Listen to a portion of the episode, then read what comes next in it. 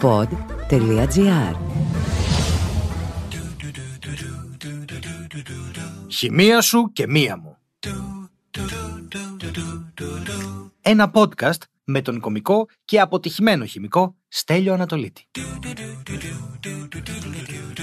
Πώς το καλό βάφεται ο τείχος; Άλλη μία φορά είμαστε εδώ στο χημεία σου και μία με μια διάθεση μαγκιόρη και ασούμε για να κάνουμε να πούμε τα πράγματα να φαίνονται να πούμε χρώματα, τα βλέπω όλα μπλε. Δεν ξέρω γιατί το πρωινιάτικα στα αυτιά σας, αλλά γεια σας, αγαπητά Κροατίνια. Καλώς ήρθατε. Χαιρετισμός σε όλα εσάς τα πλάσματα που στηρίζετε αυτό το podcast. Σας ευχαριστούμε πάρα πολύ για άλλη μια φορά που το λέω μια φορά στα 10 επεισόδια, γιατί εγώ είμαι και μεγάλος μαρκετίαρα, ας πούμε. Αν σας αρέσουν αυτά τα επεισόδια, κάντε τα share παντού, δείξτε τα, κάντε stories, κάντε follow, κάντε subscribe, κάντε ό,τι θέλετε. Κάντε τέλος πάντων αυτό. Το subscribe το λέει ο φίλος μου ο Μάριος, ο Αμοντάριστος, ο YouTuber, δεν είναι δικό μου. Και πραγματικά αρχίζει και οδεύει πλέον η άνοιξη και σιγά σιγά έρχεται το καλοκαίρι και μετά έρχεται ο τιμημένος Σεπτέμβρης που είναι ο μήνας που βάφουμε σπίτια. Γίνονται οι μετακομίσεις, στα φοιτητόσπιτα και έρχεται πάλι αυτό το τρομακτικό πράγμα που λες άντε να το βάψω και αρχίζει και μετράς τείχους και τετραγωνικά και πας να πάρεις μπογιές και πας να πάρεις όλα αυτά και σε ρωτάνε μετά τα θες γκλώσ, semi-gloss και πλαστικό και οικολογικό και ακριλικό και λαδομπογιές για τα κάγκελα και είσαι δεν θέλω να τα ξέρω όλα αυτά και τα χρώματα γιατί πρέπει να τα ξέρω. Όμως χημικά το χρώμα έχει πολύ ενδιαφέρον. Γιατί τι στην ουσία είναι το χρώμα; Πώς καταφέρνουμε από ένα υγρό που το διαλύουμε σε νερό και πηγαίνουμε σιγά σιγά σε ένα χρώμα το οποίο έχει απλωθεί στον τοίχο.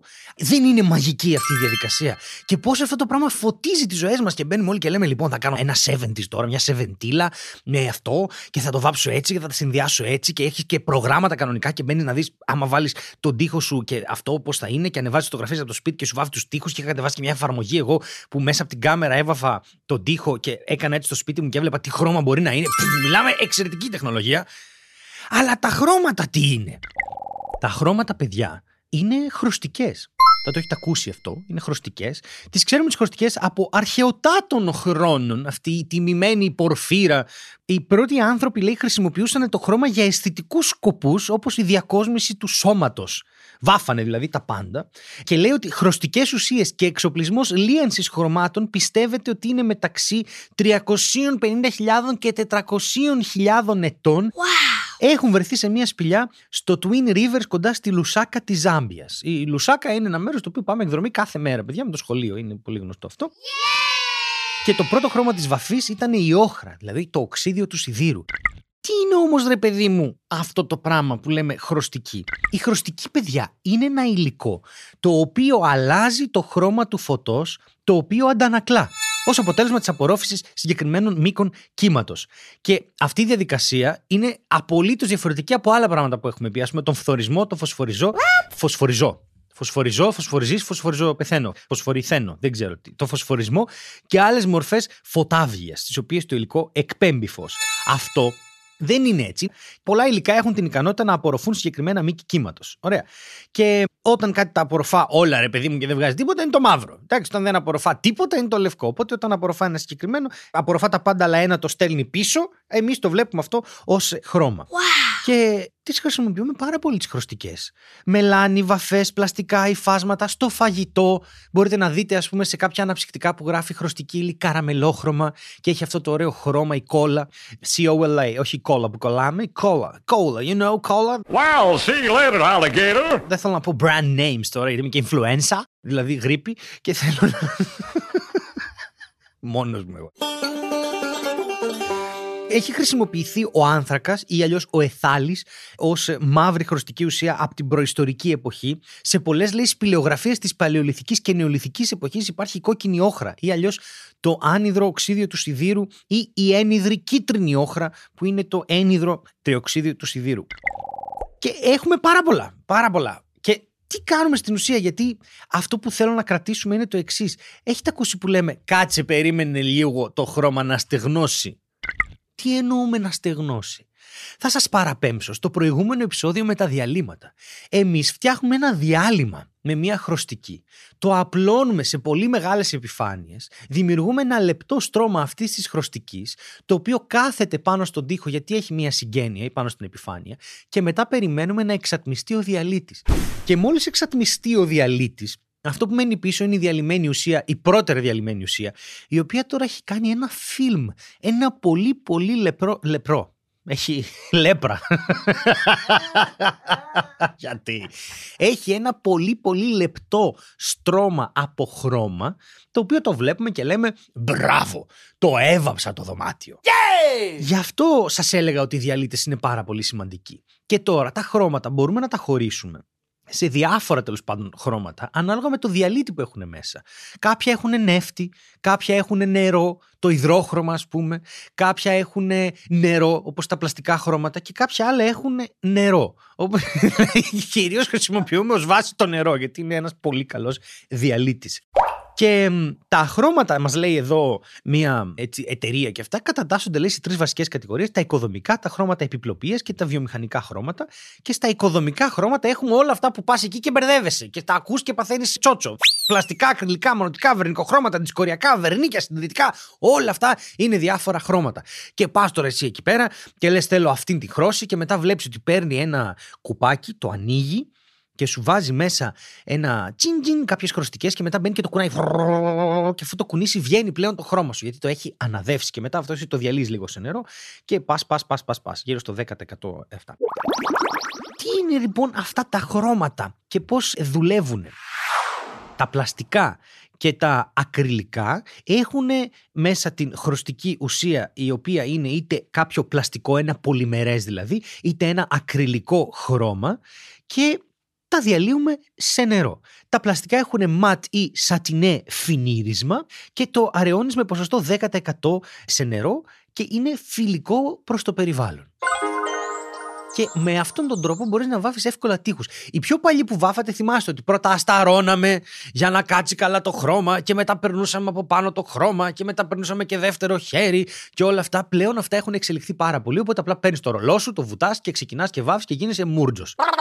Το ακριλικό είναι για εξωτερικούς τοίχου. Το πλαστικό είναι κυρίως για εσωτερικούς χώρους.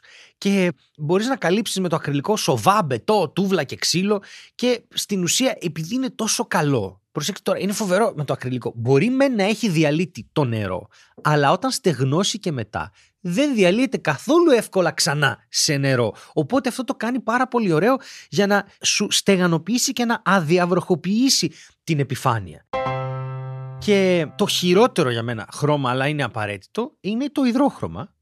Γιατί το βάζουμε στο ταβάνι συνήθως το υδρόχρωμα. Είναι φτηνό, είναι καλό, αλλά είναι αυτό το χρώμα που πας να κουμπίσεις το χέρι στο ταβάνι και αφήνει μπογιά επάνω. Uh-oh. Αλλά είναι πολύ ωραίο γιατί επειδή οι επιφάνειες παραμένουν ανοιχτές, αναπνέουν, ρε παιδί μου. Ο χώρος αναπνέει. Οπότε δεν συμπυκνώνονται υδρατμοί. Και γιατί το θες αυτό στο ταβάνι σου, γιατί όταν εισπνέουμε, η υγρασία μαζεύεται στο ταβάνι και αρχίζει και στάζει. Οπότε εκεί θες ένα καλό χρώμα ώστε να επιτρέπει τη διέλευση αυτού του νερού τέλος πάντων και να μπορεί να περνάει αέρας και να το στεγνώνει. Υπάρχουν ε, τα βερνικοχρώματα τα οποία έχουν συνήθως ως διαλύτη το νεύτη.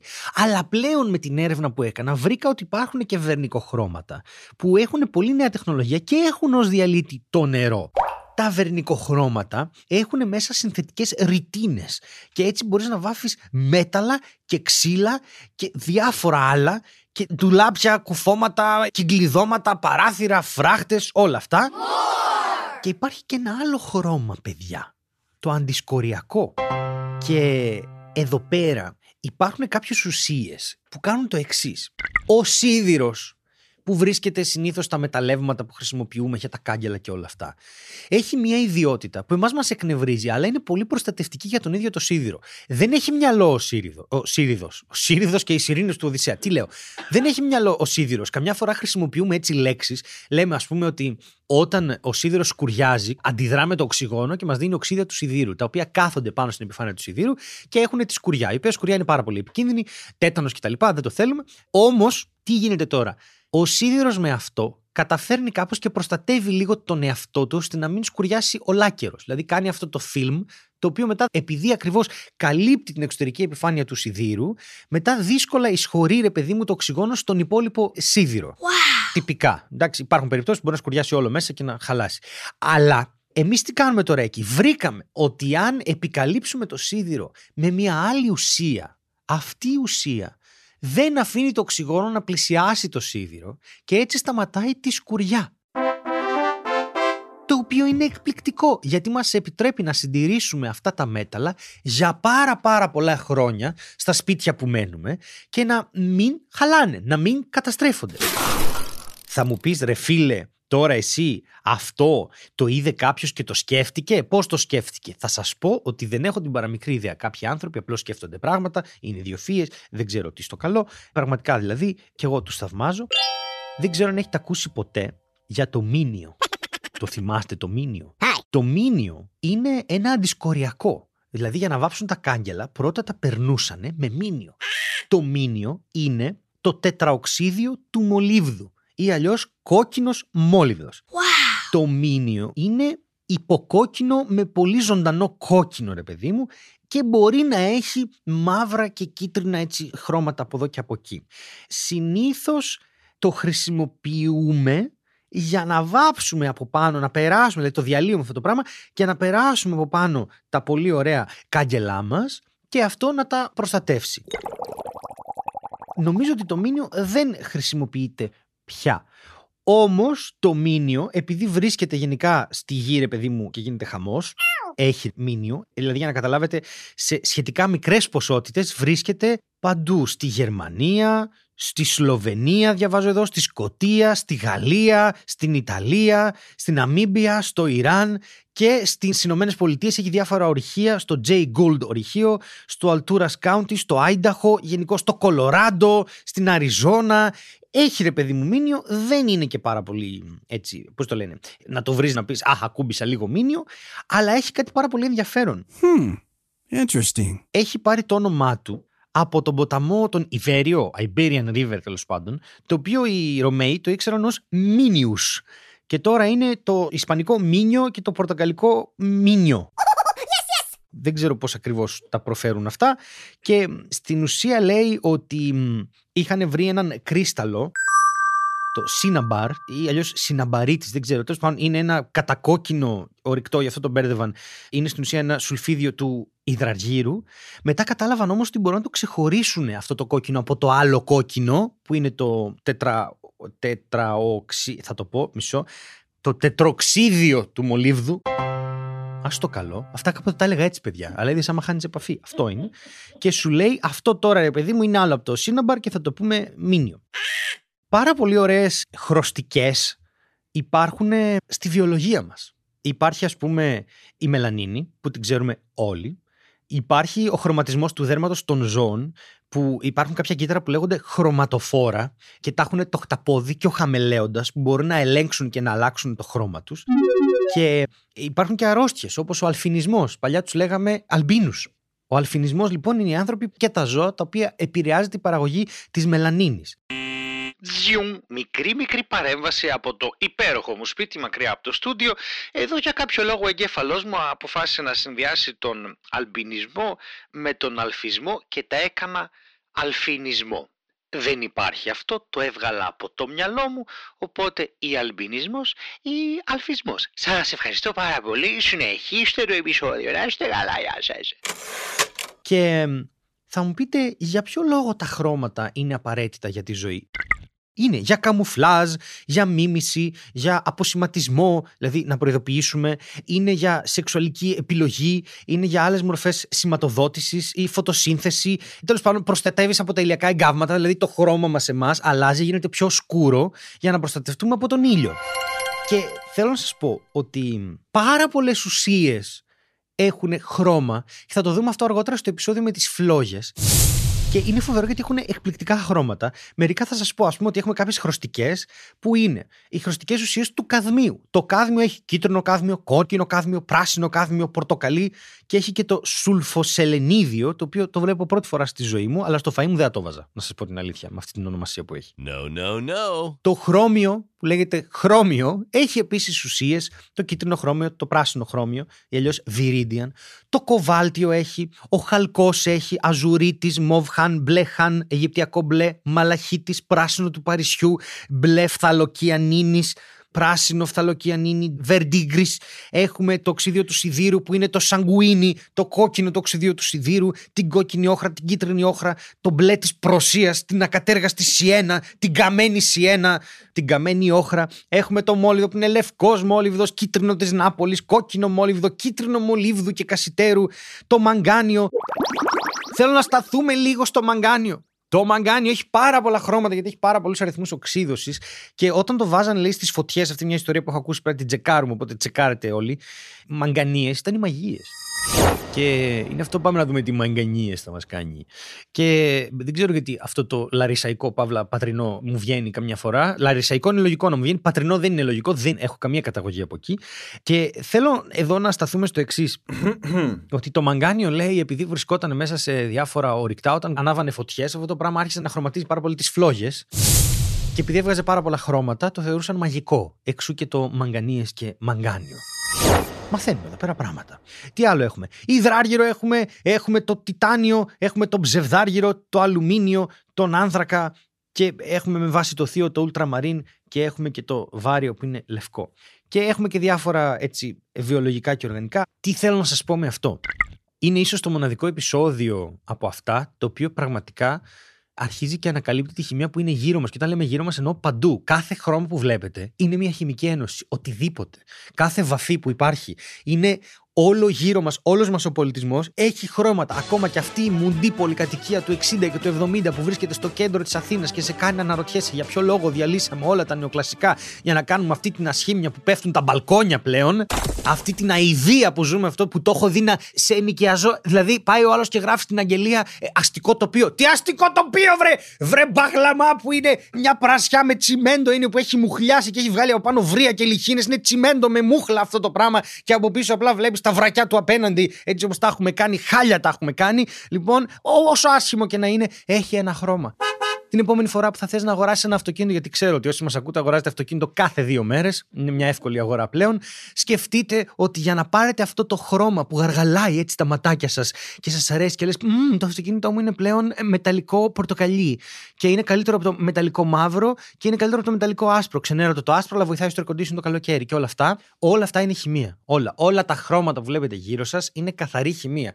Και συνήθως είναι χημεία η οποία έχει διαλυθεί σε έναν διαλύτη, ψεκάστη κάπου, εξατμίστηκε ο διαλύτης και άφησε αυτό το μικρό στρώμα από ενώσεις οι οποίες δεν θέλουν ένα μήκος κύματος. Δεν το θέλουν ρε φίλε και στο στέλνουν πίσω και εσύ το βλέπεις με το μάτι σου. Οπότε μήπως τα χρώματα και ο πολιτισμός μας είναι βασισμένος στην άρνηση. Όπα, συγγνώμη, πήγα να γίνω πολιτικός τώρα εδώ πέρα και τα διέλυσα όλα. Πάμε. Μήπως λοιπόν τα χρώματα που βλέπουμε γύρω μας είναι βασισμένα στην άρνηση των ουσιών να κατηγοριοποιηθούν πίσω από ένα χρώμα. Γιατί όχι δεν το θέλω εγώ αυτό το χρώμα κύριε πάρ το πίσω να το βλέπεις. Εμένα δεν μου αρέσει αυτό. Οπότε τι κάνουμε τώρα παιδιά; Έχετε σκεφτεί πόσο πολιτισμικά βαθύ είναι αυτό που κάνουμε; Έχεις βάψει ένα τείχο κόκκινο αλλά η ουσία εκείνη δεν το θέλει το κόκκινο. Στο αντανακλάει πίσω και στην έχεις βάλει να το θυμίζει. Και αυτή κάθεται εκεί πέρα και λέει δεν το θέλω, δεν το θέλω. Και εσύ αχ τι ωραία φέρ το σε μένα που το θέλω. Και αυτό δημιουργεί μια κοσμική ισορροπία Εντάξει, σε λίγο θα μιλήσω για ζώδια. Άμα συνεχίσω έτσι, θα είναι οριακά κουβέντα για ζώδια. Δηλαδή το βλέπω να έχει. Μικρό homework για το σπίτι θα σας ξαναβάλω. Ένα χρώμα που σας αρέσει. Μπείτε στο Google, βρείτε το, δείτε το όνομά του και βρείτε ακριβώς πώς έχει φτιαχτεί. Ποια ουσία είναι η επιστήμη των χρωμάτων και όλου αυτού του πράγματος είναι τόσο απαραίτητη που για να καταλάβετε λίγο, αν μια βιομηχανία θέλει να βγάλει ένα προϊόν σε ένα συγκεκριμένο χρώμα, αυτό το χρώμα πρέπει να δει πώς θα φαίνεται πάνω στο υλικό που θα χρησιμοποιήσει. Οπότε χρειάζεται δειγματοληψία. Πρέπει δηλαδή να έχει μπροστά της όλα τα είδη των χρωμάτων. Υπάρχει λοιπόν μια μεγάλη εταιρεία, ρε παιδί μου, η Pantone, Pantone, έτσι γράφεται, η οποία δίνει ολόκληρα οικοδομήματα από μικρά πλαστικά κομμάτια τα οποία έχουν πάνω το χρώμα το οποίο σου λέει ότι κάνει ντεγκραντέ με τον καιρό, με το οξυγόνο και κάθε τέσσερα χρόνια πούμε, πρέπει να το αλλάζεις αν θέλεις να ξέρεις. Αυτή η όλη λίστα με τα χρώματα έχει γύρω στα 10.000 δολάρια. Μόνο και μόνο για να έχεις την αναφορά του χρώματος. Και υπάρχει ένα κανάλι στο YouTube που το αγαπώ πολύ, λέγεται Linus Tech Tips και μιλάει για tech tips. Και αυτοί φτιάχνουν ένα δικό τους κατσαβίδι, φτιάχνουν δικά τους merch, φτιάχνουν πάρα πολλά πράγματα. Και διαπίστωσαν ότι τους ήταν πιο οικονομικό να πληρώσουν 10.000 δολάρια για να έχουν τα χρώματα στο στούντιο και στην παραγωγή από το να ζητάνε συνέχεια δείγματα από τα προϊόντα που φτιάχνουν, να έρχονται πίσω και να πρέπει να μεταφράσεις το χρώμα που σου δείχνει η οθόνη με το χρώμα που θα το βάψει το πλαστικό, με την απορρόφηση που θα κάνει το πλαστικό τελικά ή το ύφασμα και το χρώμα που θα γυρίσει πίσω σε σένα που θα έχει αποκλήσει.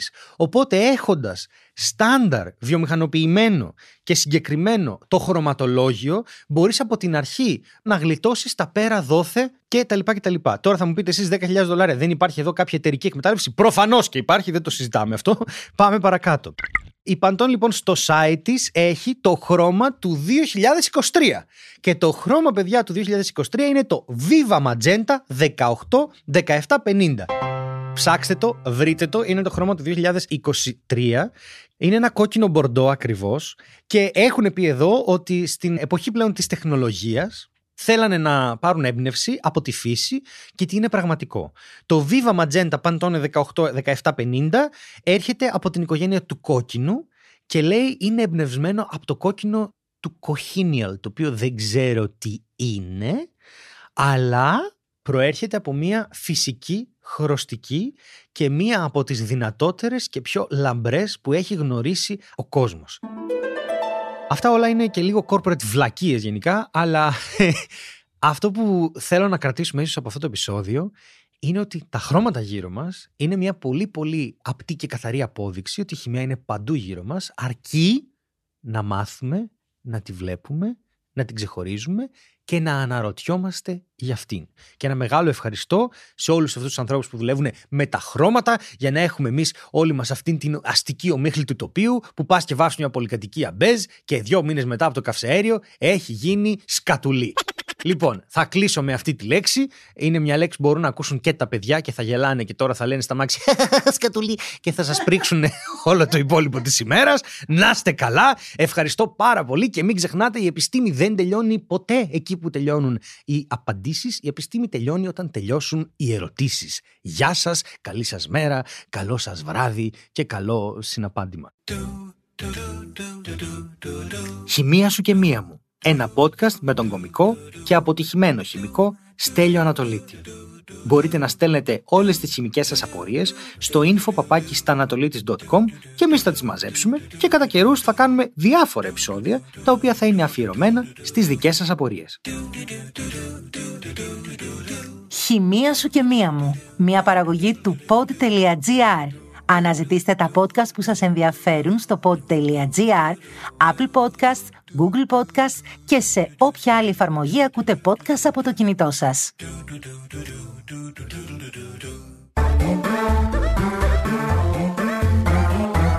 Pod.gr. Το καλό να ακούγεται.